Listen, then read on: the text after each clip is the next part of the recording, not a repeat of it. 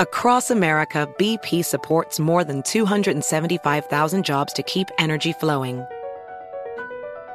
Jobs like updating turbines at one of our Indiana wind farms and producing more oil and gas with fewer operational emissions in the Gulf of Mexico.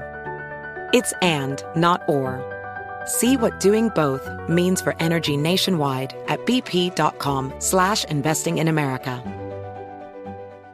Discover BetMGM, the betting app sports fans in the capital region turn to for nonstop action all winter long. Take the excitement of football, basketball, and hockey to the next level with same game parlays, exclusive signature bets, odds boost promos, and much more. Plus, now you can sign in, place bets, and manage your cash balance under the same BetMGM account in DC, Maryland, and Virginia. With the same username and password throughout the DMV, it's never been easier to play with the king of sportsbooks. Download the BetMGM app today. BetMGM is an authorized gaming partner of the NBA and an official sports betting partner of the NHL. BetMGM and GameSense remind you to play responsibly and offer resources to help you make appropriate choices. Please gamble responsibly. BetMGM.com for terms and conditions. Must be 21 years of age or older to wager. Washington, D.C. only. Please gamble responsibly. Gambling problem? Call 1 800 Gambler. AirPods Pro with adaptive audio automatically keeps out the sounds you don't want to hear so you can listen to your music and lowers your music to let in the sounds you do need to hear. Hi there. Hi, what can I get you? I'll have a strawberry mango coconut probiotic smoothie with wheatgrass. Anything else? Extra wheatgrass. Here you go. AirPods Pro with adaptive audio. Available on AirPods Pro second generation when enabled. Infiniti presents a new chapter in luxury, the premiere of the all new 2025 Infiniti QX80, live March 20th from the edge at Hudson Yards in New York City, featuring a performance by Jon Batiste. The all new 2025 Infiniti QX80 is an SUV designed to help every passenger feel just right. Be the first to see it March 20th at 7 p.m. Eastern, only on iHeartRadio's YouTube channel. Save the date at new-QX80.com. Don't miss it. 2025 QX80 coming this summer. This is The Crossover, an NBA show hosted by Sports Illustrated's Chris Mannix and Howard Beck. It's a whole new level for you and me, Chris, this relationship. Like and subscribe for the best weekly NBA content these two are capable of. What does that mean? Could be the best duo ever. I don't see how you can beat that. Here they are, Chris Mannix and Howard Beck. All right, crossover NBA podcast. Chris Mannix and Howard Beck, and on a special trade deadline edition of the podcast, we have to bring in smarter minds than ours. And one in particular joins us here on the show. He is Ryan McDonough, former NBA general manager, now an NBA analyst for Odyssey, among many other things. What's up, Ryan? Welcome. Chris Howard, I'm doing great. Always good to be on with you guys, and I'm glad we're recording this a few days before the trade deadline because I, I, feel like the time we, by the time we get to three o'clock on Thursday afternoon, this whole thing may be over, and uh, you, you, know everybody everybody did their business well in advance of the actual deadline. Yeah, hey, we timed we timed this perfectly. We timed it right after two, uh, I wouldn't say blockbuster trades, but we gave ourselves plenty to talk about in addition to trying to uh, figure out what may happen on Thursday. So yeah, it's it's been an interesting couple of days, and I want to start right there with the trade that uh, oh, there's a couple trades that broke on Tuesday morning and afternoon, but the one that we jumped on and started discussing before the show even began, that's the Sacramento Kings making a move with the Indiana Pacers, dealing Tyrese Haliburton, dealing Buddy Hield, getting back Domantas Sabonis. Those are the key pieces uh, in that deal. Uh, Ryan, Twitter is not a great gauge of what's right and what's wrong, but Twitter resoundingly against this deal. Pretty much referring to the Kings as being the Kangs once again, making a bad decision and giving up the 21 year old Haliburton in exchange for Sabonis, who is an all star big man, but uh, older, and uh, maybe they don't like him quite as much. So you saw that deal go down. What was your reaction? Yeah, I hate to admit this publicly because uh, certainly there are times I disagreed with Twitter as an executive, but um, I, I, do like this deal a lot from the perspective of the Indiana Pacers. I think Tyrese Haliburton is a young stud.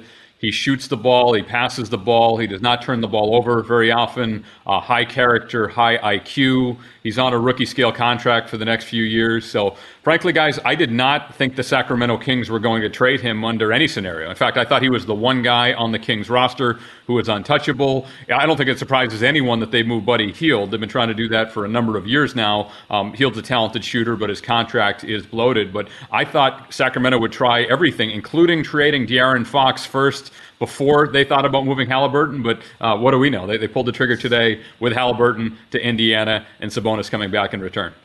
Ryan, what? Because this is the question in my own head without having spoken to anybody yet, because this has just unfolded, you know, not that long before we got on. But what does this tell us about either how the league or the Pacers specifically viewed Fox versus Haliburton?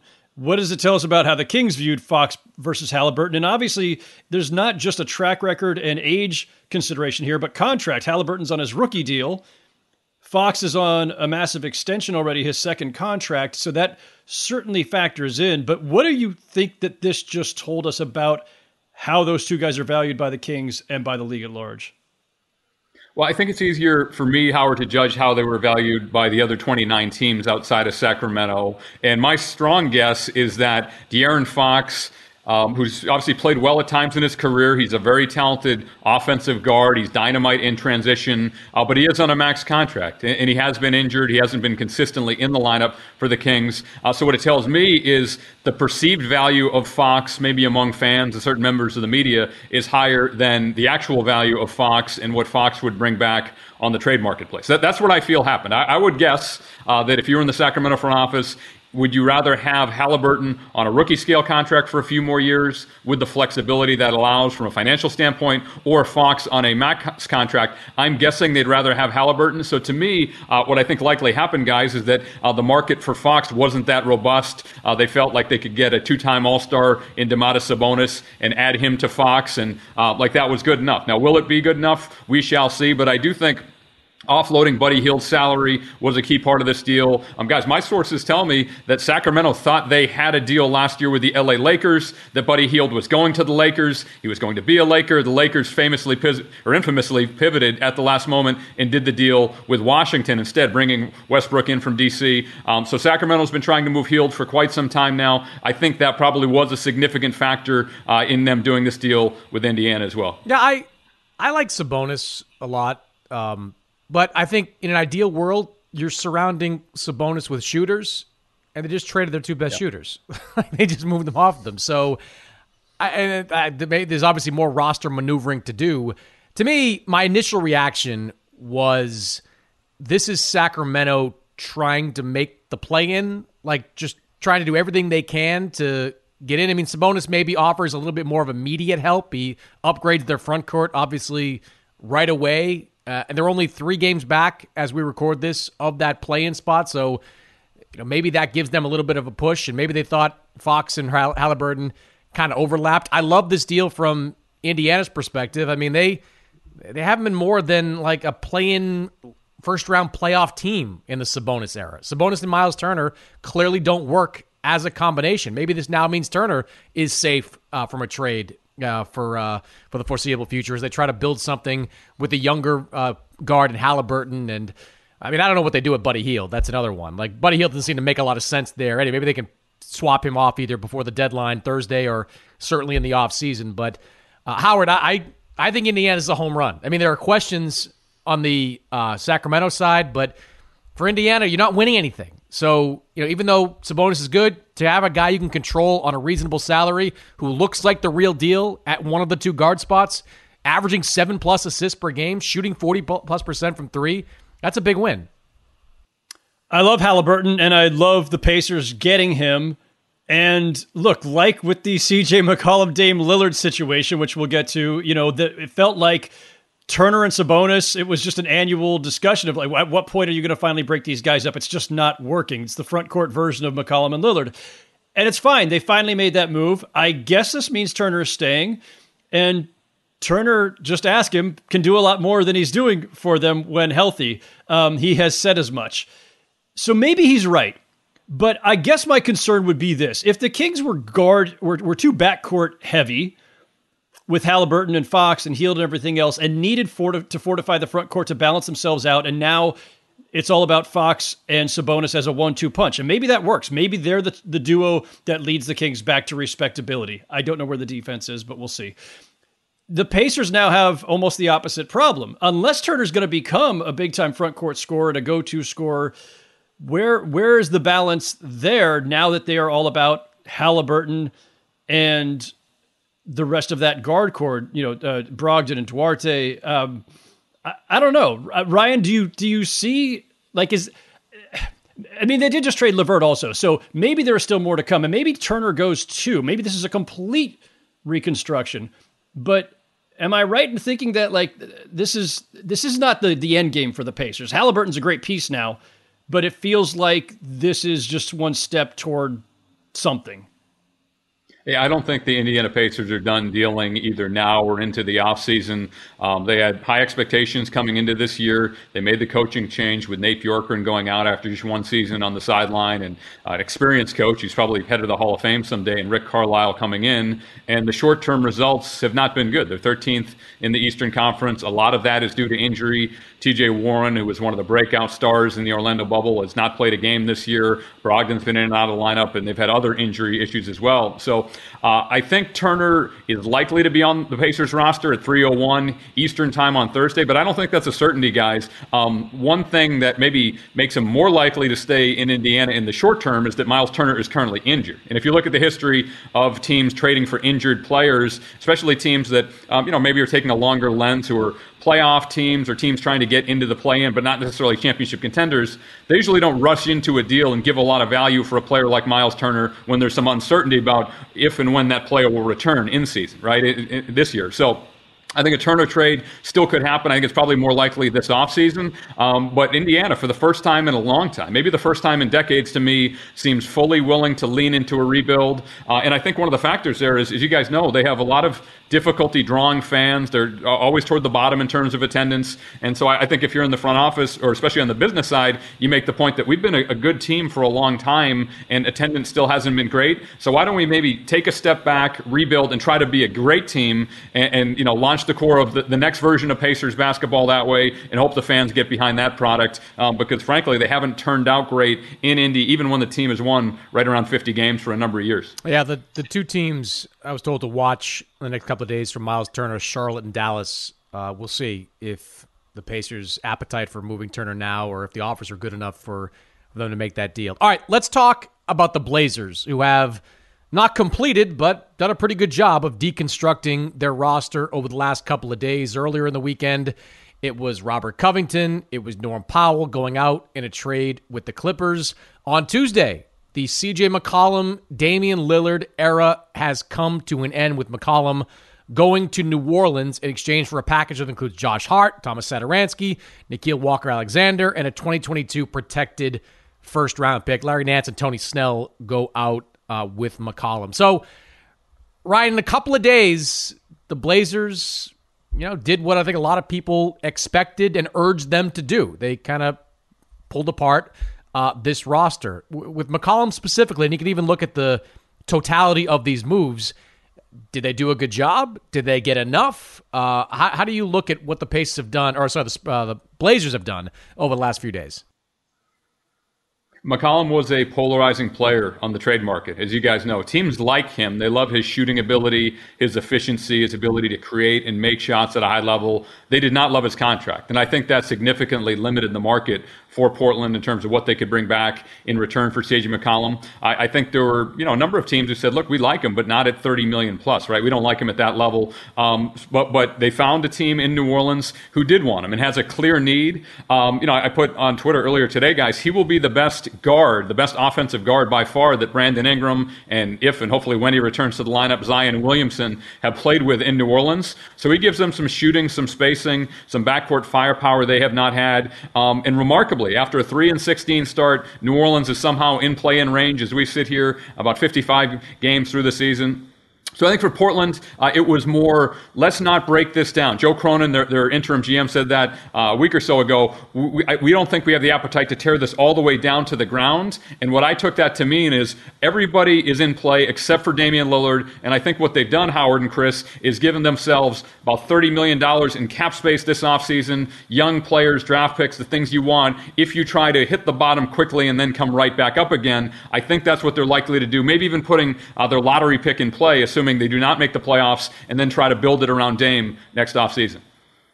Ryan, this is uh, such a strange thing because um, I don't know if we would call this cognitive dissonance, but there's two versions of how I view what Portland's done. In the abstract, it's exactly what I think we all thought they should have done a while ago and, and should do now, which is you're going nowhere, tear it down, break up the, the, the backcourt. Not it's not a reflection on CJ McCollum or Dame Lillard. It's just that they were undersized. That you'd gone as far as you were going to get with them. This is the right move, and so I, I salute that part of it. And I can't wait to see what they do with that newfound flexibility that you were just alluding to. But it's it's easy to get hung up on did they get enough back for all these pieces, Powell and Covington and CJ? Are we looking at that the wrong way? I mean, one, it, it was the prior administration that made the investment in those guys, and so people people keep talking about what it took to get them and what versus what they got back. But you know, it's a, there's a sunk cost reality here, right? So if that's the cost of moving forward, are, are they doing the right thing regardless of whether we not whether or not we think the the return was was good enough? I think it all depends on organizational goals, Howard. And, and, we you know, all get fixated on championships, winning championships, being right there at the championship level. Uh, Portland has the longest playoff streak in the league at the moment. That's not easy to do, especially in the Western Conference. It's very difficult to do. Um, so that comes into, you know, obviously starting with ownership. What is ownership willing to do? Do, do they want to stay competitive every year? Uh, it's, it's one interesting thing here is uh, we sit here a few days before the trade deadline that two teams who seemingly have always wanted to stay competitive, um, that getting in the playoffs would be would be good. I mean, obviously there's a level or two above that, but if they get in the playoffs and compete in the playoffs, that was a good season in Indiana and Portland seem to have shifted away from that, right? Then those teams, in the short term at least, are taking a step back, trading veteran players, bringing in young players, draft picks, things like that. So with Portland, it remains to be seen. Uh, I do not think the, these moves, the big one uh, last week with, with Norman Powell and Robert Covington going to the Clippers, and then the recent one uh, this week of the trade deadline with CJ McCollum to New Orleans, I do not think that means Damian Lillard is going to be traded over the next 48 hours. Obviously, he could be. Um, but but I, I, think, Howard, it depends on what they do this offseason uh, around Dame, and is it good enough to keep Dame happy, or are we sitting here at this time next year saying, yeah, they had 30 million in cap space, but it was a weak free agent class. The other 29 teams didn't really value their draft picks and young players as far as trade assets. So now Damian Lillard is unhappy, in which case, if they trade him, uh, then they'll probably be among the worst teams in the league and have to go through a full blown rebuild. Yeah, I, I couldn't care less about Portland's playoff streak. I don't. Like, that, that's like, they're not a mid level ACC school. Like, you know, win something. They've been to the conference finals one time and they got smoked during that stretch. So it was over. Like, this group there was nothing they could add on to this group that would make them a title contending team. Simple as that. Um, I, I didn't love the return for everything. I get what you're saying, Ryan, when it comes to CJ's value league wide. Um, plus, I thought they might have been able to get a little bit more for Norman Powell. I thought the market might have been more robust for him. I don't know. That's just kind of way I was reading the situation. Um, what I am interested to see, though, is what's next. I mean, they cleared a lot of space with these deals, right? Like they're going to have something like 60 million in cap space and they created I think a 20 21 million dollar exception in that deal involving uh, CJ McCollum. They now have an extra draft pick to play with. Like I'd love to see the Blazers turn around and get in play for a guy like Jerami Grant. Like make him a target because I don't think you want to go into the offseason just pointing to Damian Lillard and say, look at all the space we have. Nobody goes to Portland. I mean, no disrespect to the city, but players don't sign there. And you're, you're what? You're banking on being able to absorb a contract? Are you now like Oklahoma City? I don't. I, I think they've got to do something positive before this deadline. And Grant makes some sense if they do have that exception, can fit into that spot right there. Um, you'd be able to offer Detroit a first round pick, probably not your own, but you know the one that you just picked up. Like to me, Ryan, it, it's they're done being sellers now. To to make sure that you you you show Damian Lillard you got some direction. Why not go get a guy like Jerami Grant, who we all know Jerami like among the things he wants is to have a leading role. At least to the end of this season, he would. like, I mean, I don't think Damian's coming back this year. I think that pretty much cements that he's probably done for the rest of the year as he recovers from that injury. Um, you bring in a guy like Grant, you let him run wild the rest of the season, and then next year, or at least this offseason, you're starting with a base of uh, Lillard and Grant, which is not going to get you anywhere, but at least it's the foundation of something. What do you think of that? Well, the first thought that comes to mind, Chris, is if you own an NBA team and an eight-year playoff streak's not good enough, I'm not going to apply to work for you. That's that's the first thought. Like it's, it's meaningless. It eight, eight, years in the playoff like in a so row in the Western Conference, irrelevant. Nobody Ask cares. the Blazers fans if they enjoyed that run. Ask them if they enjoyed some of Dame Lillard's uh, buzzer beaters and 37 footers and everything. Like they had a really nice ride. There is something to be said for the enjoyment of the ride, Chris. It, it can't be rings or nothing. Don't give me rings culture shit. I, uh, come I, on. I don't. I, Ryan, first of all, Ryan, that's shocking that you would say that. You grew up in Boston, where you think an eight-year playoff streak would satisfy anybody in the city of Boston? No, I, I, say it to be facetious. I've actually lived it in my career. It's championship or bust. In Boston, luckily we won one. Uh, in Phoenix, we had to hit the bottom, and I, I, hope we were just coming out of it by the time I got fired. But uh, no, I, have lived it, Chris, and how that, that's how I operate. But that is somewhat controversial. Uh, you know, I, would say with Portland, w- what about this, guys? This is something I'm surprised I haven't seen discussed as much. If Ben Simmons is not going to get traded to the Brooklyn Nets uh, for James Harden, I think he'd be the ideal guy to play off of Damian Lillard. What, what if, Chris, to your idea, and I'll escalate, escalate it a level from Jerami Grant, what if Portland took all those assets and expiring contracts and all that they acquired and, and went to Philadelphia and said, what do you want for Simmons? Lillard's off limit, but everything else on our roster is in play. That would be more interesting to me because I think that is the best role for Ben Simmons as a screener, roller, secondary playmaker. I think his defensive ability would help cover up for Lillard, who's obviously elite offensively, not quite as good on the defensive end. I like that part of it. If, if, if there were an asset play where you're going to be aggressive and try to keep Damian Lillard happy and bring in a veteran to help him win games, yeah, I would think about going after yeah, Ben Simmons. Yeah, but like I think saying to Philadelphia that everything else is in play, but Damian Lillard is like going to the used car lot and saying, "See that new Mercedes? You can't have that, but there's a whole bunch of Toyota Corollas around here that you can get for whatever you want." It's just based on what Toyota Corolla slander. My gosh, based.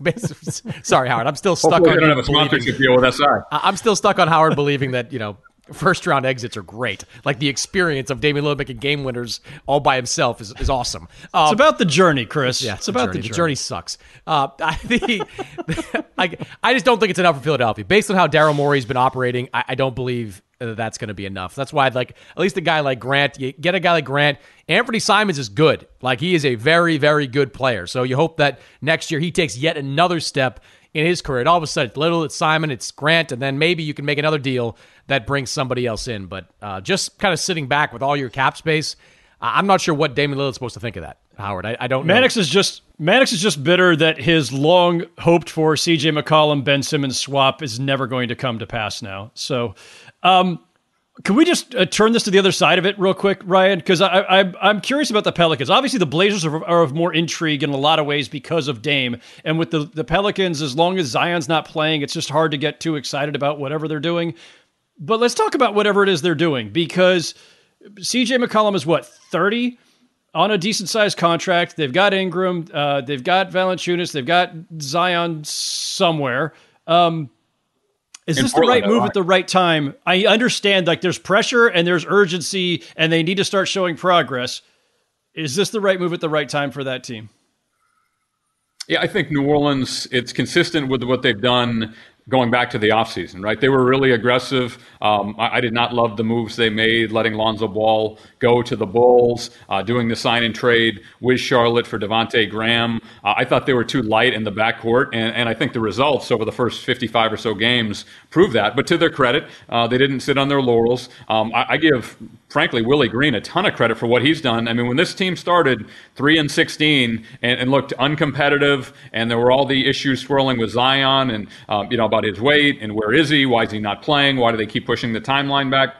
I think it would have been very easy for the team to crater and, and, fall apart and win, you know, 15 to 20 games and have a bunch of ping pong balls. But uh, they've really righted the ship. So I, I, think, you know, starting with the Devonte Graham trade, uh, then they made the deal uh, to bring in Jonas Valanciunas. So th- they've been aggressive. I, I, like that they continue to be aggressive. I don't think, you know, C.J. McCollum plus Brandon Ingram and Zion Williamson makes this team a championship contender. I, don't think that's the case. Uh, but it does give them an opportunity to maybe next year when they're fully healthy be a top six team in the Western Conference avoid the play-in. And and you know, one of the fascinating things, guys, that I've talked to a number of people around the league that I haven't gained consensus on is the question used to be, will Zion Williamson accept the Pelicans Supermax offer. Now the question that precedes that is, will the Pelicans make Zion Williamson a Supermax offer given that he's missed half the game? So I think if anything, if the Pelicans are thinking about this, um, it signifies that they're serious about winning. It shows Zion uh, that they're committed. And then if that is the case, uh, I guess it makes it more likely that he'll sign the extension. But again, for me, uh, will they offer it? Because the guy's played in 40 some odd percent of the games he's been available, and there,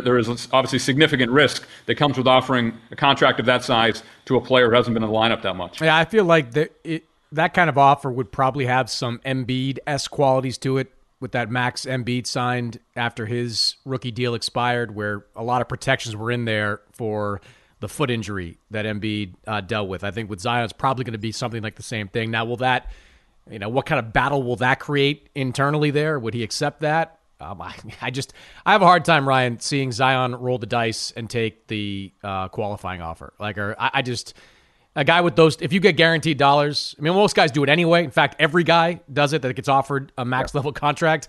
If you got a foot injury though, and there's something on the table that could guarantee you a lot of money over a long period of time, you got to take it. I think. BP added more than seventy billion dollars to the U.S. economy last year by making investments from coast to coast investments like building charging hubs for fleets of electric buses in California, and starting up new infrastructure in the Gulf of Mexico. It's and, not or. See what doing both means for energy nationwide at bp.com slash investing in America. Hey guys, this is Matt Jones, Drew Franklin from the Fade This podcast. We got a great episode coming up, picks in all the sports, football, basketball, we do them all. But here's a preview of this week's episode. Nothing to do with anyone personally, but Creighton is the team every year that the nerds, you know, the basketball nerds, they're like, you know, against Creighton? You know, watch Creighton. They play, and I'm like, I don't want to watch Creighton because I agree with Shannon the dude today. Creighton's never going to win anything. Stop talking to me about Creighton. They're not never the, gonna, not the not the Big East tournament. They're well, I mean, they could maybe they win the Big East tournament, but it'll only be luck. But like they're always like, you know, a sleeper team that cool. like that guy who I told you had eight title teams. One of his title teams was Creighton is not winning the national championship. It's yeah, I don't not, have them doing that. That like that's why do we all have to act like Creighton is a is a is a good team?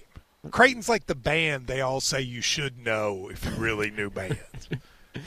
And then they're never at any of the. Never, yeah, exactly. And it comes time for the Grammys, and they lose out to like you know Lil Durk, and you're like, see, I knew Lil Durk was better. Why are you? T- why are you telling me? See the whole time.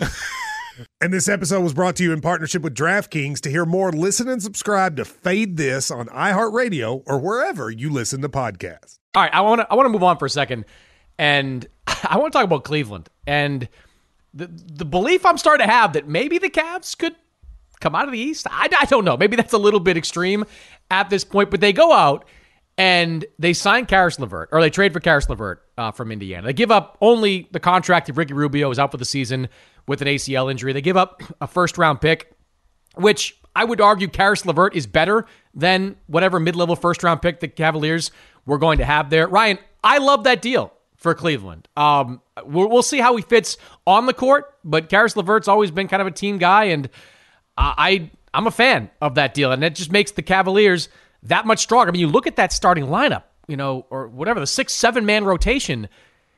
You stack it up with most teams in the Eastern Conference; they're right there. So maybe they're too inexperienced to win at the highest level, but talent wise, uh, they're right up there.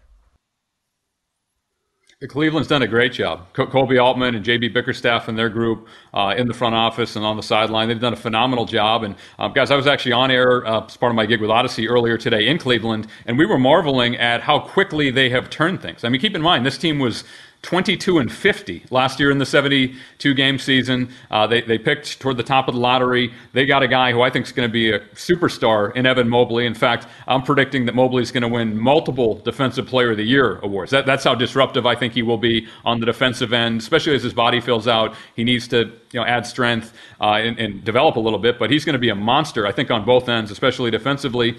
Darius Garland has taken a big step this year. He made the All Star team. He's one of the more skilled guards in the league, and uh, he's smart. He can dribble, he can pass, he can shoot. Uh, so really, I think the, the weakness, if they had one, was on the wing. You know, Isaac Okoro's developed, um, but to add LeVert, another secondary ball handler and playmaker. Um, you know, he's a better player than what they lost in Rubio. Uh, also, about a month or so ago at this point, they went out and aggressively added Rajon Rondo from the Lakers. So, yeah, I think this team is loaded up. They're the second best defensive team in the league, which, from my experience, is really rare for a team that young to be that good defensively. Uh, I think a lot of that is Mobley and Jarrett Allen. And guys, in a league that's really small with you know pace and space and three point shooting, uh, the Cavs are a giant team. A, a lot of people had concerns about how it would work, but it's worked out out great, especially defensively. And I think LeVert gives them a lot more offensive firepower than they've had. Where, yeah, Chris, I think this is a you know a playoff team for sure, a top six team in the Eastern Conference, and also a team that could advance in the playoffs. I won't go as far as to put them uh, in the conference finals or NBA finals because uh, I think young players usually need to get knocked down a rung. And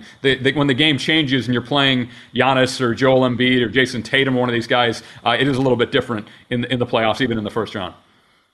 I kind of had the same question, Ryan, about the Cavs as I do about the Pelicans, although obviously much different circumstances. We didn't expect the Cavs to make this kind of leap, right? I don't think the Cavs expected the Cavs to make this kind of leap. And so once you get there and you realize this is legit, and we're probably here to stay for a while because we've got a young team that's still growing together and we've got more moves to make down the line, the question becomes when do you strike? and make a move like they just did. It's not, like with some blockbuster, right? Caris LeVert's not an all star or anything, but uh, and it didn't cost them much because Rubio was already out. And maybe if Rubio never gets hurt, this deal never comes to pass. But you're here now. And so the question becomes how strong of a postseason do you want to have in your first run with this young group? So is strike is, is striking right now going for Caris LeVert as opposed to saying, you know what, we'll play it cool, we'll let our young guys take their lumps and we'll see where we are after the season and then see how to fortify them? Like how do you weigh the the uh, immediate future versus the, the the slightly longer term planning?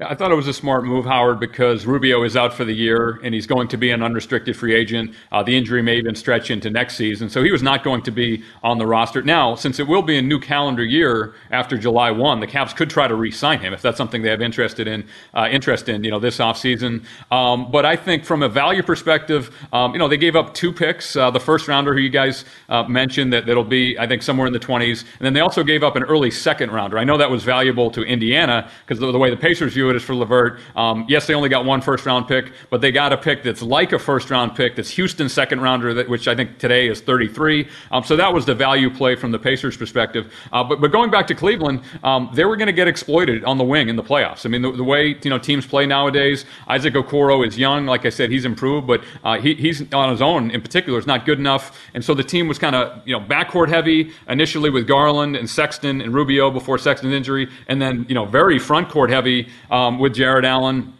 Mobley, um, you know, Lauri Markkanen, who's playing small forward, and Kevin Love, who's uh, you know, had a resurgent season in the six man of the year conversation. So they, they needed a, a bigger wing, a, a, wing playmaker, and I thought they got the perfect guy. And yeah, the, the, value was right. I mean, look, picks in the 20s or early 30s are great, but they've already done the most important thing. They've established a young core in Mobley and Garland, and now it's time to surround those guys with pieces that help them win, especially if they're players uh, like LeVert, who are under contract for a number of years and still relatively young with some runway ahead of them. Let me ask you this, Ryan. Um, what would be your position if you were Koby Altman when it comes to Collin Sexton? Uh, Sexton is done for the year with a knee injury, and you know I've been told that there are teams poking around on it, uh, not offering much uh, in exchange for Sexton. He'll be a restricted free agent after the season, but yeah, like the chance to if you're a team acquiring him, the chance to re-sign him, you know, with his bird rights. That's that's there's value in that.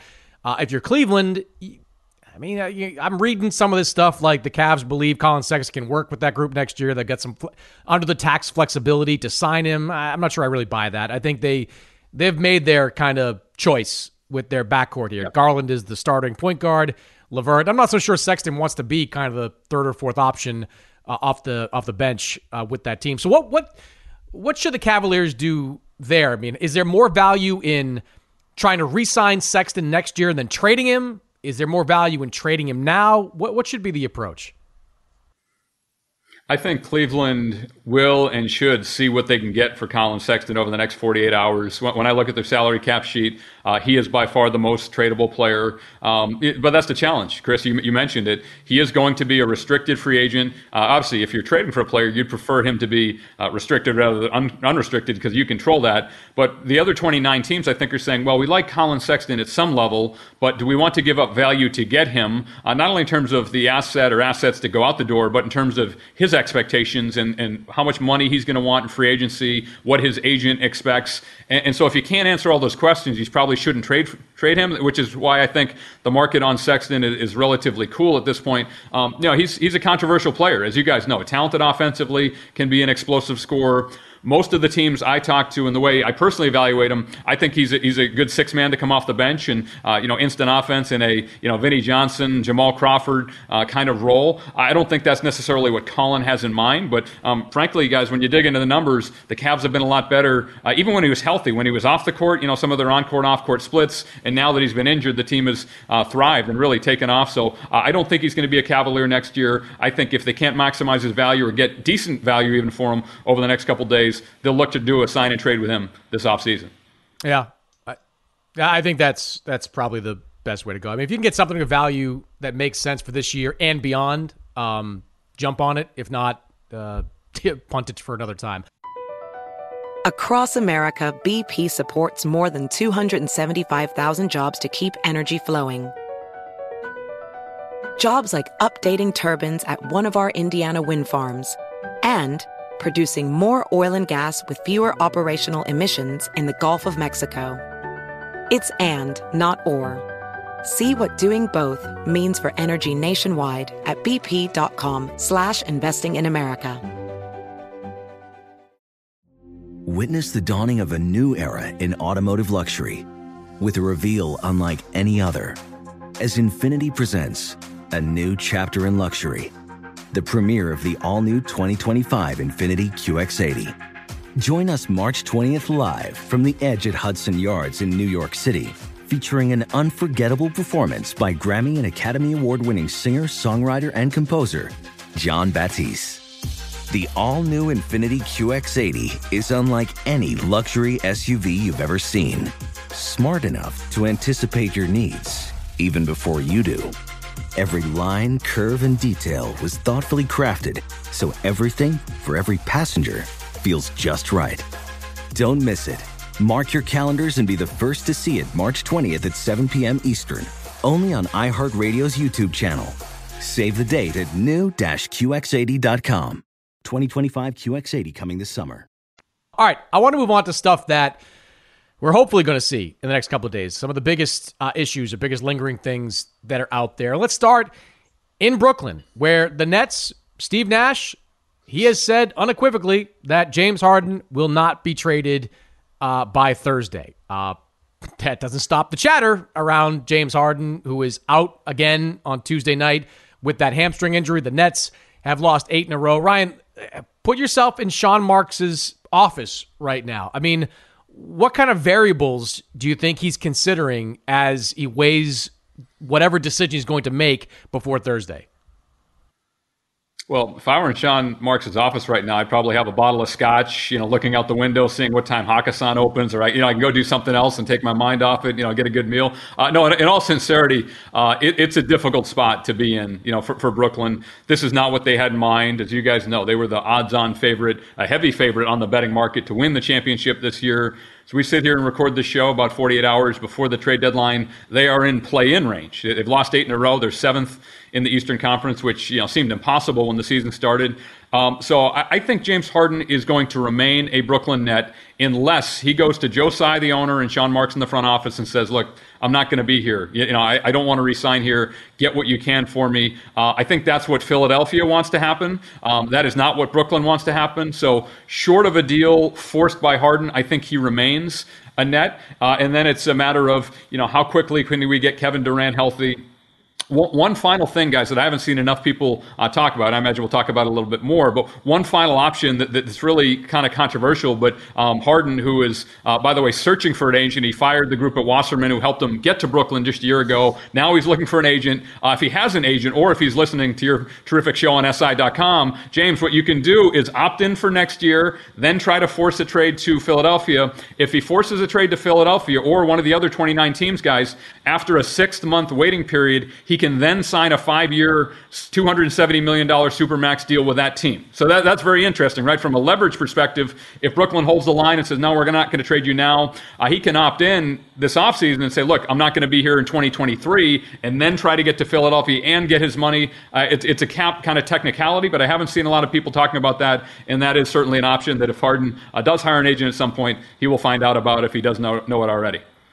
Well, and that was at least part of that is kind of like how Chris Paul got to Houston, right? I mean, we thought he was going to be long before he ended up getting to free agency, not long before, but during a period of time when they should not have been able to orchestrate all this, he went to the Clippers and said, I'm going to opt in and trade me, right? Wasn't that basically the way that went down? Yeah. So Harden could pull the same maneuver with uh, the Nets' uh, cooperation. Um, but I'm curious about some other machinations here, though, Ryan. The Sixers, we know, cannot sign him outright if he enters free agency, and so that threat is not there at present. But they they could trade Tobias Harris and some contracts into somebody's cap room. If if not this week, which would be very risky, obviously in the middle of a season when you're actually very competitive. But they could just do that at the trade deadline. They could do that on July 1st, right? Like the Sixers don't loom as a free agency threat to the Nets for Harden right now, but they could get there, right? Like, don't the Nets have to consider that as well with all of the noise out there that Harden may want to walk away? They're, they're looming, aren't they? I'll answer your question two ways, Howard. Yes, Philadelphia could do what you just mentioned theoretically. I think in reality, it's going to be a lot more difficult than that just to move, even to give away or incentivize Tobias Harris making 30 to 35 million dollars a year for the next number of years uh, to any team. But because very few teams in the league, I think, value Harris's contract. At best, they view it as neutral value. I think more likely they view it as negative value, where you need an asset or assets plural attached to it. Uh, that's the first issue. The second issue is um, there are only a handful of teams. Ironically, now Portland, I think, is one of them, or they're close to being one of them, who could absorb, you know, 30 plus million dollars in free agency next year. So, so the question is, um, if there are only a handful of teams who can do it, do any of those teams want to do it? And then what is the ask, right? So uh, you could do it. I mean, theoretically, it is possible, but mechanically, it's very difficult. Um, you know, there, there is maybe one scenario in which uh, Joel Embiid and Tobias Harris are on the roster, and Simmons, uh, excuse me, Harden comes in, but but that would involve basically gutting the rest of the team. Think kind of like what Miami did,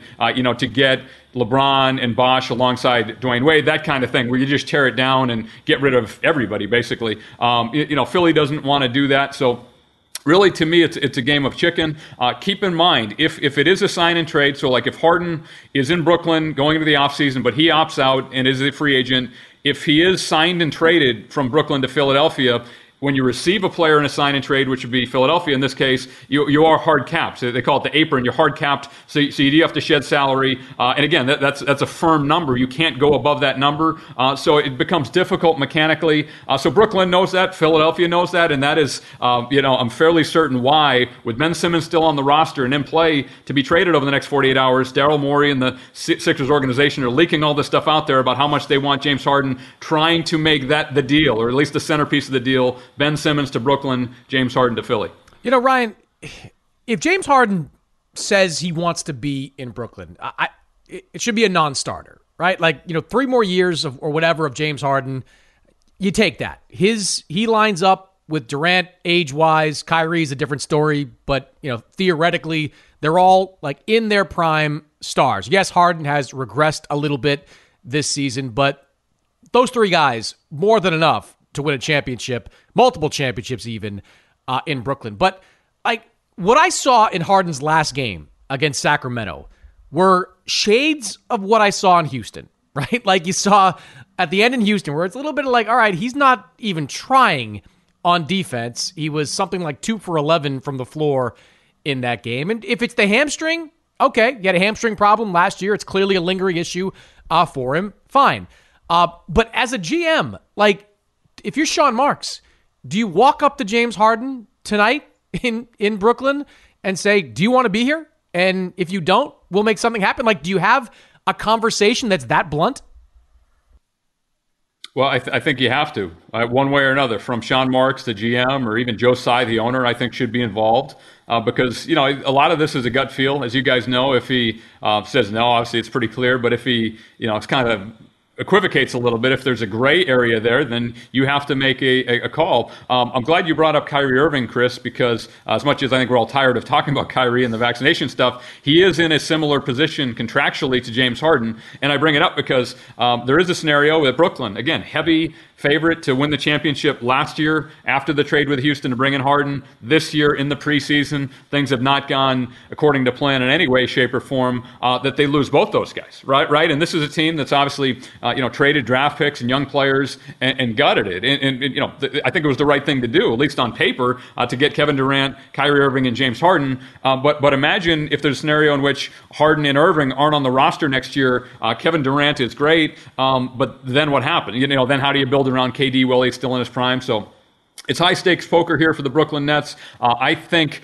what, what they will do and what they should do is put their arm around James Harden and say, look, James, you're, you're our guy. We want you here and try to get some kind of commitment. Um, but one minor red flag, and, and a reason that it's murky, guys, is because Harden was already eligible to sign an extension. He could have signed an extension this offseason, which Kevin Durant did. Harden did not do that. So that's the first kind of red flag. Why didn't he sign the extension? And now, Chris, as you mentioned, with the lack of effort against Sacramento and others, and especially given his history, this is a pattern with James, even going back to remember the playoffs probably six or seven years ago at this point against San Antonio when he was in Houston, where he kind of shut down in the playoffs. Um, so it, it's a difficult decision. Frankly, I'm glad I'm not in Sean Marks' position. Um, but yeah, I think they have to have a direct conversation with James Harden involving at least Sean Marks, the GM, and likely Joe Tsai, the owner, as well. And then based on how that goes, make a tough decision over the next 48 hours.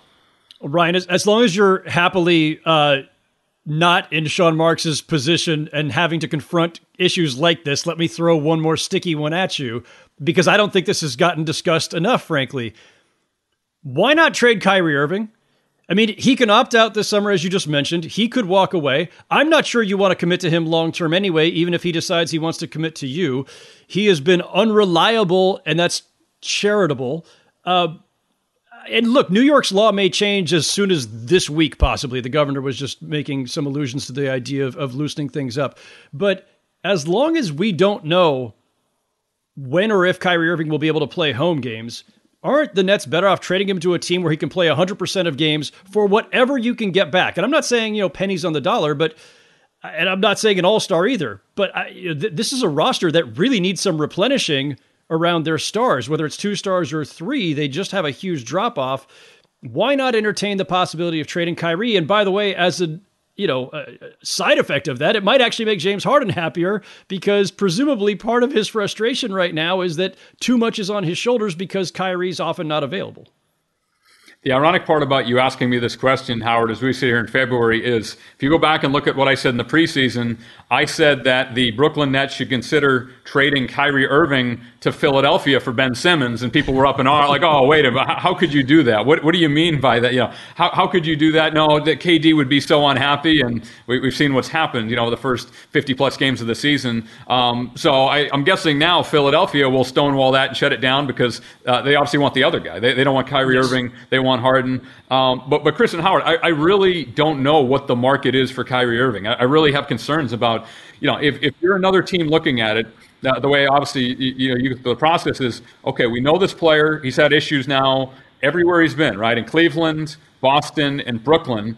Brooklyn seemingly gave him everything he wants, the biggest media market in the country, playing with one of his best friends, maybe the best player in the league, and Kevin Durant, bringing in a third star. He's unhappy there why is it going to be different here? Why is he going to be happy here? And that's even beyond, you know, the vaccination headaches and all that per local mandates in California and some different places. So I really don't know what the trade market for Kyrie Irving is. I imagine they could trade him for something, but I don't think it's that robust, Howard. That's why I think, you know, he, he's almost certainly going to, to stay in Brooklyn and um, just seemingly bank on, as you mentioned, New York City, New York State changing the vaccine rules so he could actually play every game, which would be a revelation. Uh, one, one final thought while we're on Kyrie is I looked at the Nets schedule the other day.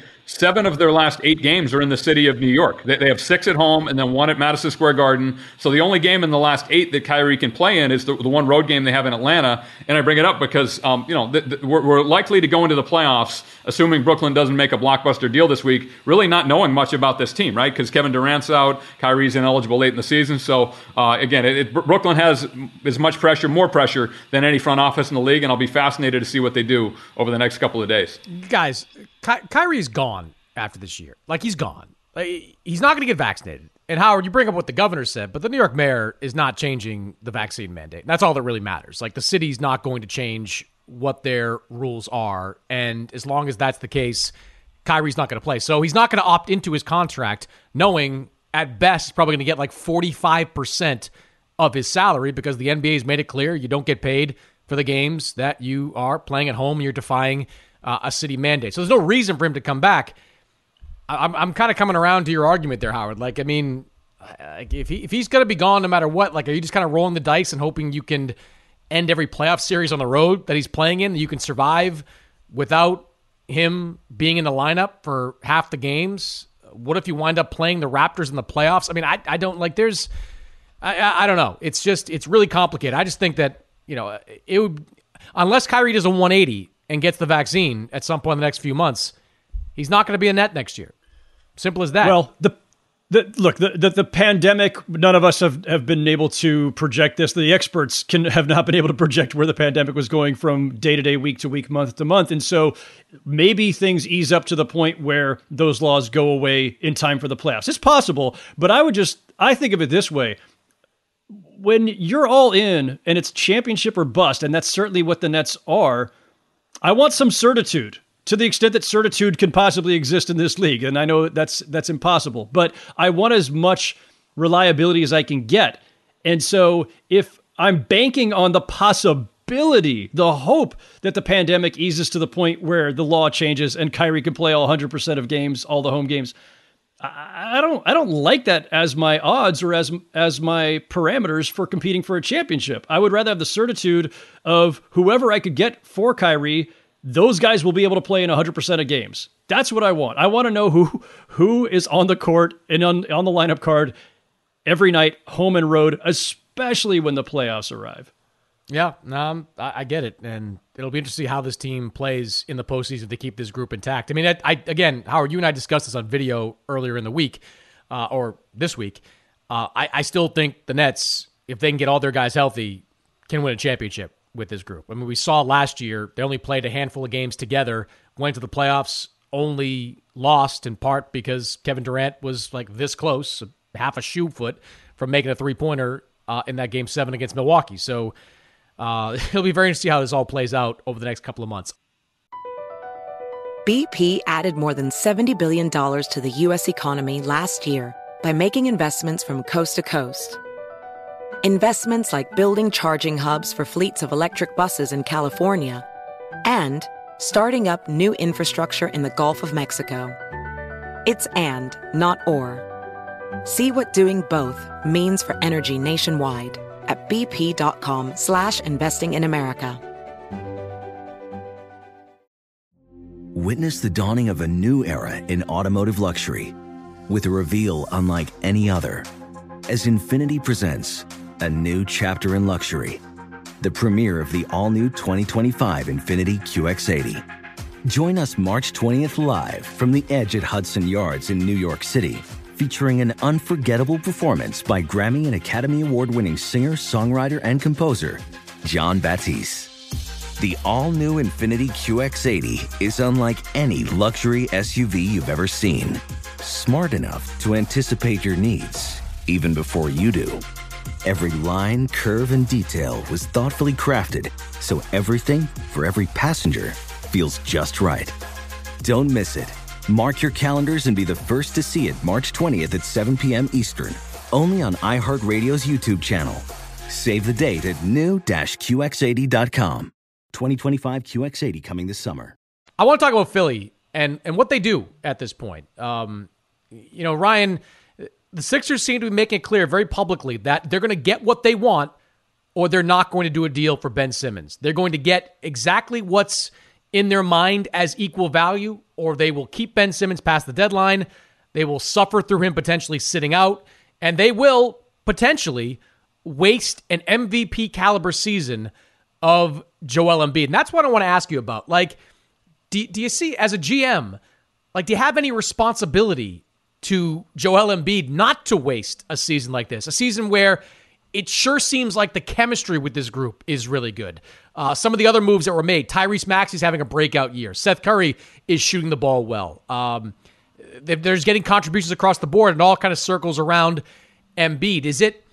I mean, if you were in that position of Daryl Morey, like, do you make a deal even if it means fifty cents on the dollar because it might be enough to push you into that championship range, or do you hold out and hope next summer you get that big fish you're looking for? Yeah, I, I, do think you make a deal over the next couple days, assuming a good enough deal is on the table.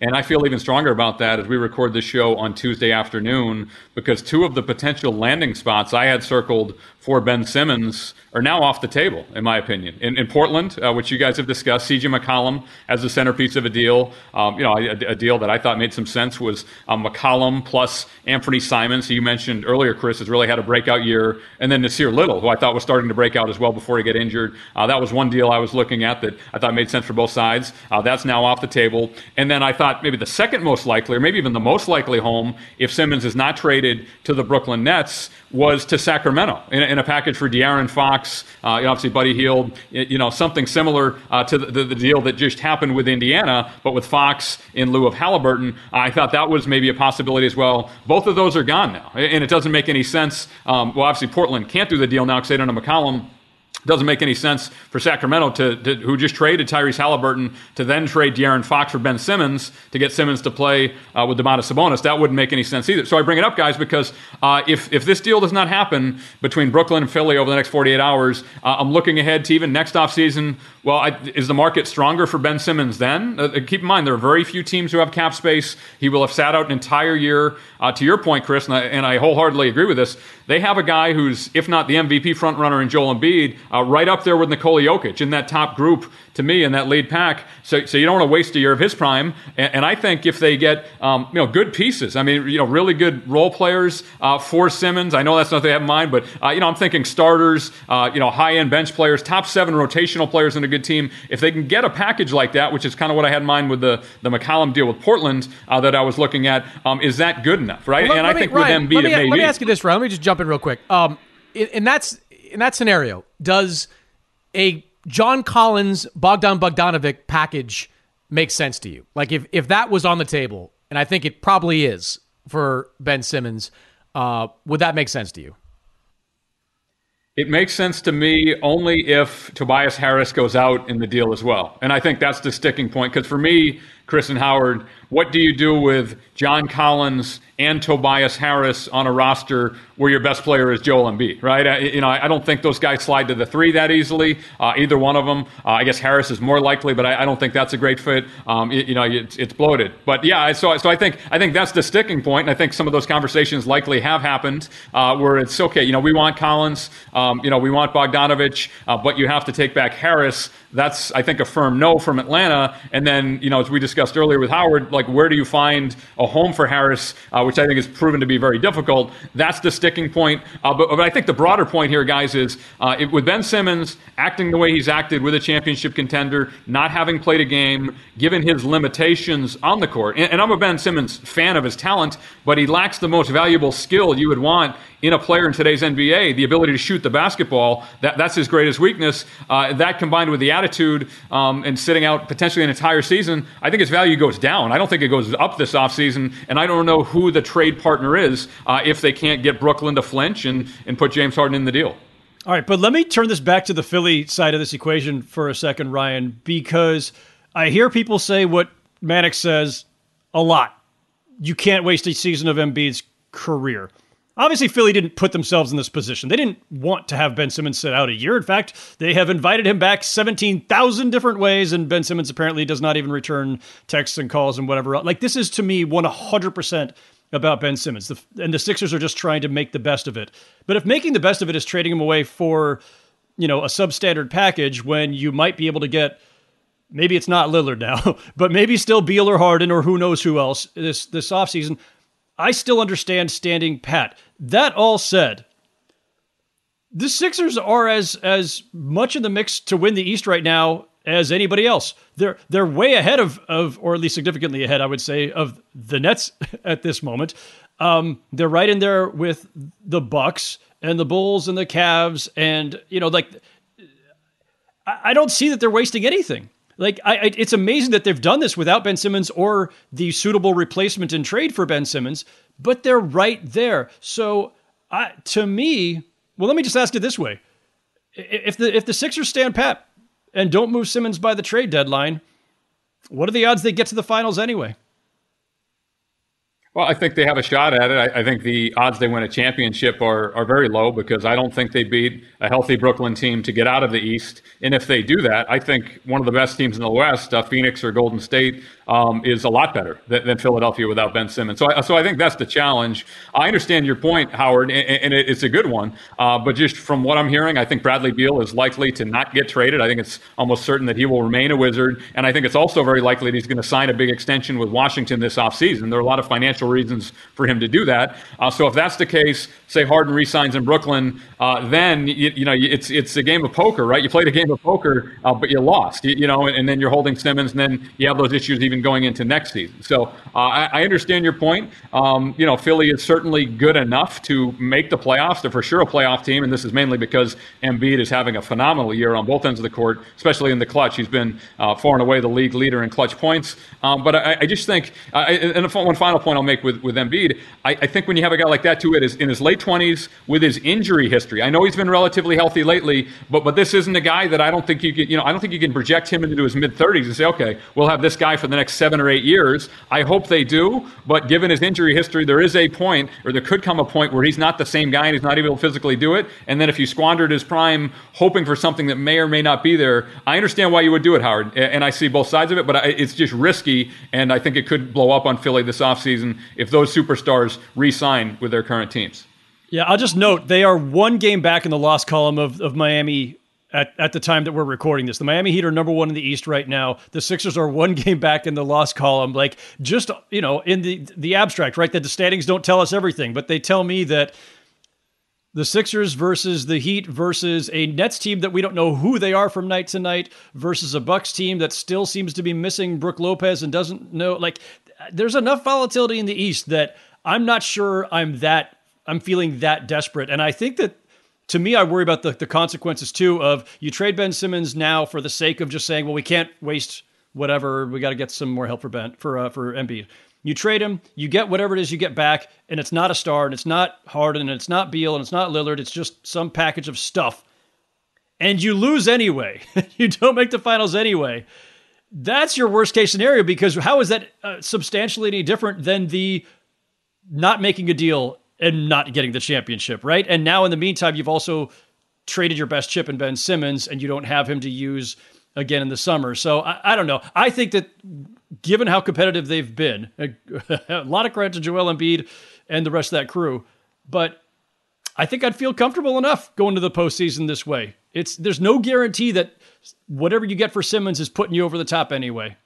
If it's between now and Thursday, right, maybe, maybe Howard they get out of the Eastern Conference, but I'm with Ryan. They get pureed by whether it's Golden State, Phoenix. Like they're just not on that level. And I think it would be you'd probably kick yourself. You get to the finals and you're like one shooter away or one versatile big man I mean, away from winning a championship. Sure. Like that's like that. Frank, that's the Masai Ujiri approach. Like we don't want to just be good. We're gonna roll the dice and try to be great. I, I get it that it's a risk. Next summer, maybe Lillard's available. Maybe like they, the new Joe Cronin leadership group likes Ben Simmons a lot. For I'm just making things up now, but like maybe there's something bigger on the table. But there's no guarantee of that. And if you waste this year, like hey. Embiid could get hurt next year, things can happen. Windows close very, very quickly in the NBA, uh, even if they look like they'll listen, be open for a while. I, I, would bet on the Suns or Warriors over the Sixers as well, although I wouldn't envy either of those teams trying to, to deal with Joel Embiid in the best of seven series. But think of it about that scenario, though. You make the finals without having Ben Simmons or his replacements. You lose, fine. You get spanked by the Suns or Warriors, fine. we're a team that just made the finals and now we get to trade Ben Simmons for some good stuff this summer and come back that much stronger next year. And as long as Embiid stays healthy, and I know that that is a that that is a caveat that will exist forever with him given his injury history. But that's everybody too, right? Like nobody saw Jamal Murray going down, nobody saw Kawhi Leonard missing an entire season. Like that's just that's every star player. There are no guarantees for any of them, injury history or no. And hell, I, I, like I say, I wouldn't mind going to the finals, getting my butt kicked, and then trading Ben Simmons for some good stuff that makes me that much stronger next year. And now my team's got finals experience. It's not the worst outcome. That's Howard playoff experience matters. Beck, just make the playoffs. Beck, right there. But, uh, love thank that. you, thank you, Chris. Rings culture, rings Mannix. culture is damn right. Rings are bust, baby. Um, Howard and I talk about the Lakers a lot here on the podcast. I don't yeah, like every time we talk about a Lakers deal, I see it on Hoops Hype and websites all the time. Like Lakers dangling Talen Horton Tucker and Kendrick Nunn, who's yet to still yet to play, in a future first round pick to get something of value back in return. I just don't get the sense, Ryan, there's any real that those that, that package is valued at all. It's not going to get you Jerami Grant. It's not going to no. get you another lead guard. It's almost impossible to get off Russell Westbrook's contract. I mean, it just feels like if the Lakers are going to make an upgrade it's going to be because they're able to wrestle away someone in the buyout market, that they're able to outbid or convince player X to sign there uh, in the offseason. I, I just don't think they have much wiggle room here to to make a deal. What what they're offering, it just doesn't seem appealing to the teams I've talked to. No, it's, not appealing. And, the issues for the Lakers on the court, I think, are obvious. The pieces don't fit together. Uh, the lack of shooting and floor spacing. Westbrook is best playing in transition. As you guys know, up tempo, that is not how LeBron James in his late 30s and Anthony Davis at any time in his career, that is not how they are best utilized. So I, I think the pieces don't fit well. That's number one. Number two, they don't have enough shooting. Uh, number three, they don't have enough defensive versatility, uh, and they've had some injuries mixed in. So a host of issues. But but to your point, Chris, the biggest issue from a trade perspective, uh, which is obviously most important this week, is they don't have a lot of young talent. And the piece that really has to be in just about any significant deal, Talen Horton Tucker, is not as valuable today as he was a year or so ago, right? On, on the contract they signed him to. Uh, and the reason I say he pretty much has to be in any deal, if you look at their salary cap sheet, they have three guys Two, they won't trade. LeBron James and Anthony Davis making a ton of money. A third, I don't think they can trade in Russell Westbrook. And then a huge drop down financially to Talen Horton Tucker, who makes right about $10 million. And then going below that, it's to Kendrick Nunn at $5 million. So, so Talen Horton Tucker is the swing piece. The bet the Lakers made was that he was going to be valued to other teams and he could be the lead chip. Uh, teams don't really value, you know, first round pick is great, but it, I think it's like in 2027 or 28. It's uh, way in the distant future. Kendrick Nunn has hasn't played. So if you're in another team or an executive like Troy Weaver in Detroit, you're saying, well, what is the real value here? Jerami Grant's our best player. What are we getting back in return? And that's where I think um, the Lakers really messed up by letting Alex Caruso walk out the door. Uh, the, the, Bulls signed Caruso for less than the Lakers are paying Horton Tucker. Caruso said he wanted to go back to LA. They didn't even counter an offer. Um, you know, if you make your bed, you have to sleep in it. Now I think the position they're in, because Horton, Horton Tucker doesn't have any value and Nunn hasn't played, and the pick is so far in the future, what do they have to outbid really anybody? I don't think they have anything. And, and the final point I'll make, Chris, relative to the buyout market, is if you're an elite free, uh, buyout guy, one of the top buyout guys, let's say, you know, Goran Dragic, Thaddeus Young, I'm just throwing a couple names who may be on the buyout market if they don't get traded why would you go to LA, right? If they're seventh in the Western Conference, wouldn't you rather go to Phoenix or Golden State, maybe even Brooklyn, Philly, um, to have a, ch- if, you, if your goal is to win a championship, you know, the Lakers with one of those guys, is that enough to get past, especially keeping in mind the Western Conference playoffs, you probably have to beat the Suns and Warriors just to get to the finals. Um, you know, can you do that with just one more buyout guy? I don't think so. And that's why I think, um, you know, Golden State, Phoenix, uh, even Memphis are well ahead of the Lakers at this point. I've actually gotten to the point where you know because I think everything obviously Ryan everything you just said is is dead on and, and Chris and I have talked about it ad nauseum. Like the Lakers are just stuck right? The odds of them doing anything of significance in the next couple days are very very low. As you point out the buyout market may not be in their favor either given where they are in the standings. So I'm already thinking about June July like, what is the end game then? Like, this season is, I don't want to say it's a lost cause. It's LeBron and Anthony Davis. Who knows? Somehow they catch fire, catch a couple of breaks. Maybe they make a deep run. Maybe they make it to the finals anyway. Wherever it ends, though, at some point, the Lakers are still going to have to reckon with this locked up roster that they have because they got to figure out what to do next season. And Westbrook will probably have opted in to 47 million, I think it is, Yeah. the final year of his deal. Like, I, I don't, I know we, sh- we should just stick to this week, but I am curious. Do you have any thoughts on how they like unravel this thing? How do they get their way out of this in the offseason? Is it even possible?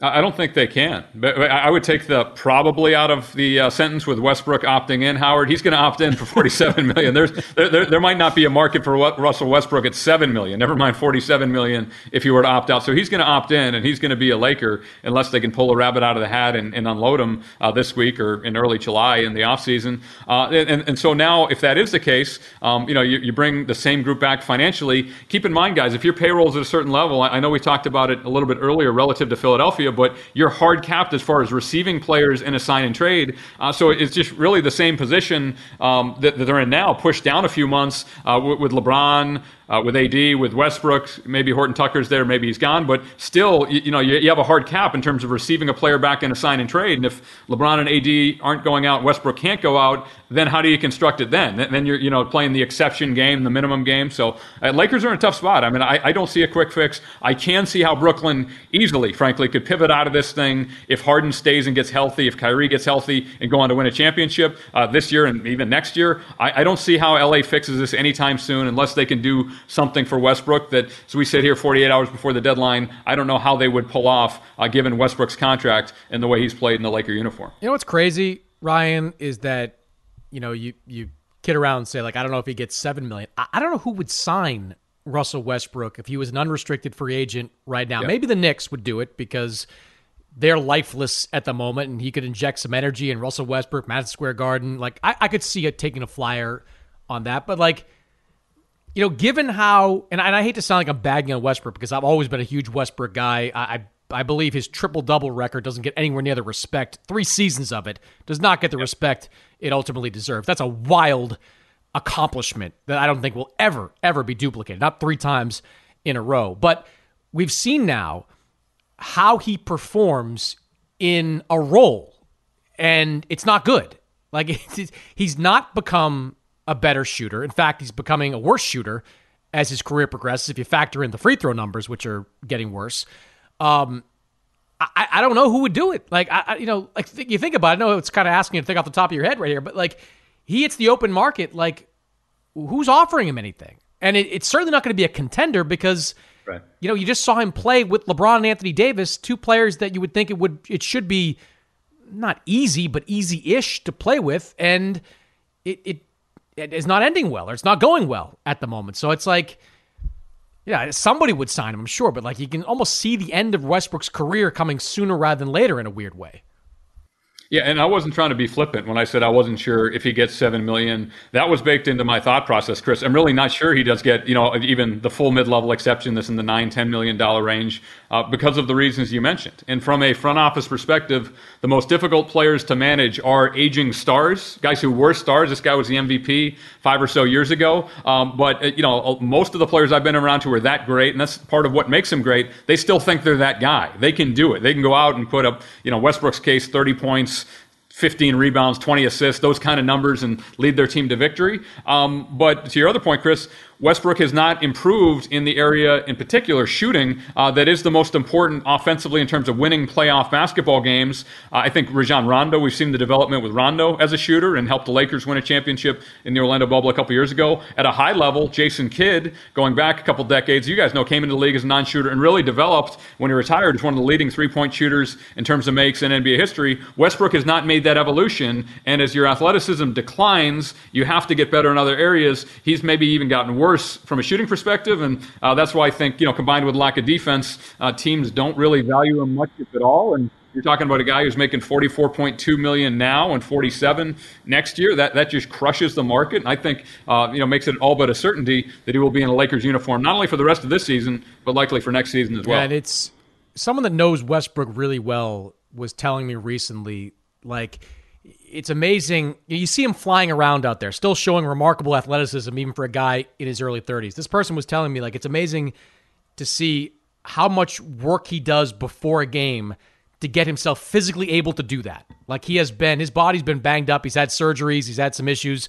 Like, he really has to put himself through it to get out there and play at that athletic level. And the person was telling me this as a way of explaining kind of how, you know, we why we haven't seen that evolution in Russell Westbrook, where he's become the shooter that you know Kidd became late in his career and other players became late in his career. He's just so focused on keeping his body at a level where he can play in the NBA at, at you know physically at the highest level that he hasn't worked on that as much. It hasn't become that kind of guy. So I don't know unless we see a turn. Howard, I'll let you Way get the last word on this. We see a turn in Russell Westbrook, like he'll be a Laker next year, like Ryan said. But after that, when he's what 33 going on 34 like i, I don't know where where he would wind up I don't know. Uh, it's not the way you want to see a Hall of Famer's career end. No matter what you think of Russell Westbrook, you don't want to see the final years be this kind of bleak and frustrating. And for him to be viewed as, and it's not inaccurate for him to be viewed as kind of the the you know an, an albatross contract for the Lakers and a kind of uh, you know the the ballast that's holding them down as a championship contender. He was the wrong, and it's not his fault. He was the wrong move. We all knew that. The whole league knew that, except for the people who pulled the trigger on that deal. And I've said it before, I'll, I'll say it again now. Like, this may go down as the most catastrophic trade in the history of that franchise. I don't know what the current version of that is right now. I hadn't really thought through the history of it, but whatever it is, this will displace it unless they somehow defy the odds and win the championship. And that's going to be something that they're going to have to reckon with for a long time. And yeah, I mean, that's the reason I asked Ryan about next season is because I'm not sure they can, they can get out of it this season. And is, you know, is there some escape hatch? And it doesn't, uh, you know, it doesn't certainly appear so. Even a buyout, which would be a horrendously expensive buyout, like where does it get you? It gets him off the roster, but to what end? Like you're not replacing him with anything. You're still kind of locked up. It doesn't give you cap relief. Um, not enough. So it's it's it's really unfortunate because in addition to not wanting to see Russell Westbrook wind down his career this way, I think the worst thing about all this, of course, is that LeBron James is still playing at an MVP level, and Anthony Davis is an incredibly talented young player who's a perennial All Star and All NBA, and there, you know, that team may crash and burn anyway. And who knows what becomes of the last years of LeBron's career if the Lakers cannot figure out how to get themselves out of this and build a better roster starting next season to put around LeBron. Hey, you know where you can send him? Oklahoma. It's the place. You can send him right back there. Attach a first round draft pick. Thunder will do it. Anything with a first round draft pick, Ryan, you know this well. The Thunder will do it. They'll they'll absorb your contract and uh, take your asset off your hands on the way out. Uh, Ryan, we appreciate you joining us, man. Terrific stuff, and uh, and hopefully we said smart things leading into the deadline at this point.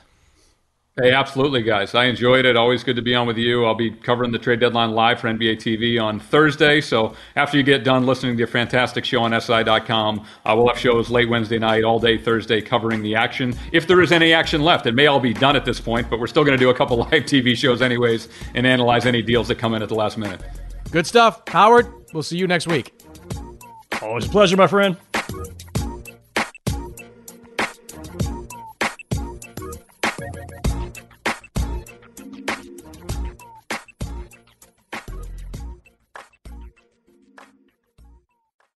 Infiniti presents a new chapter in luxury, the premiere of the all new 2025 Infiniti QX80, live March 20th from the edge at Hudson Yards in New York City, featuring a performance by Jon Batiste. The all new 2025 Infiniti QX80 is an SUV designed to help every passenger feel just right. Be the first to see it March 20th at 7 p.m. Eastern, only on iHeartRadio's YouTube channel. Save the date at new-QX80.com. Don't miss it. 2025 QX80 coming this summer. Whether it's your first time betting or you've been gambling for years, have a plan and know the game. Be aware of the rules and odds before you gamble. Set a budget and never gamble with money you can't afford to lose. Take a break and consider teaming up with trusted friends to help you stick to your budget. Remember, if you or a loved one has a gambling problem, call 1 800 Gambler 24 7 or go to helpmygamblingproblem.org for free confidential services. CNN Underscore's Guide to Sleep has tons of recommendations for products that can help you get the best night's sleep ever. All right, let's face it, most of us have had trouble falling or staying asleep at some point, and there are a lot of products and hacks claiming to be the solution to our sleepless nights. That's why the CNN Underscored team spend hundreds of hours testing products to find the ones that can make a huge difference in the quality of your slumber. Visit underscored.com now for our ultimate guide to getting better sleep. Hi, I'm Antonia Blythe, and this is 20 Questions on Deadline. Joining me today is Alison Brie. Welcome, Alison. We got second place in my seventh grade lip sync contest for one of the songs on that album. The one that was like, You've already won me over. Oh, that's a good one. Yeah. It's a very of all slow. The, of all the options. In spite of me. Like, what did we do? It's so slow. Don't forget to listen to 20 Questions on Deadline. Thank you again, Alison. Thank you.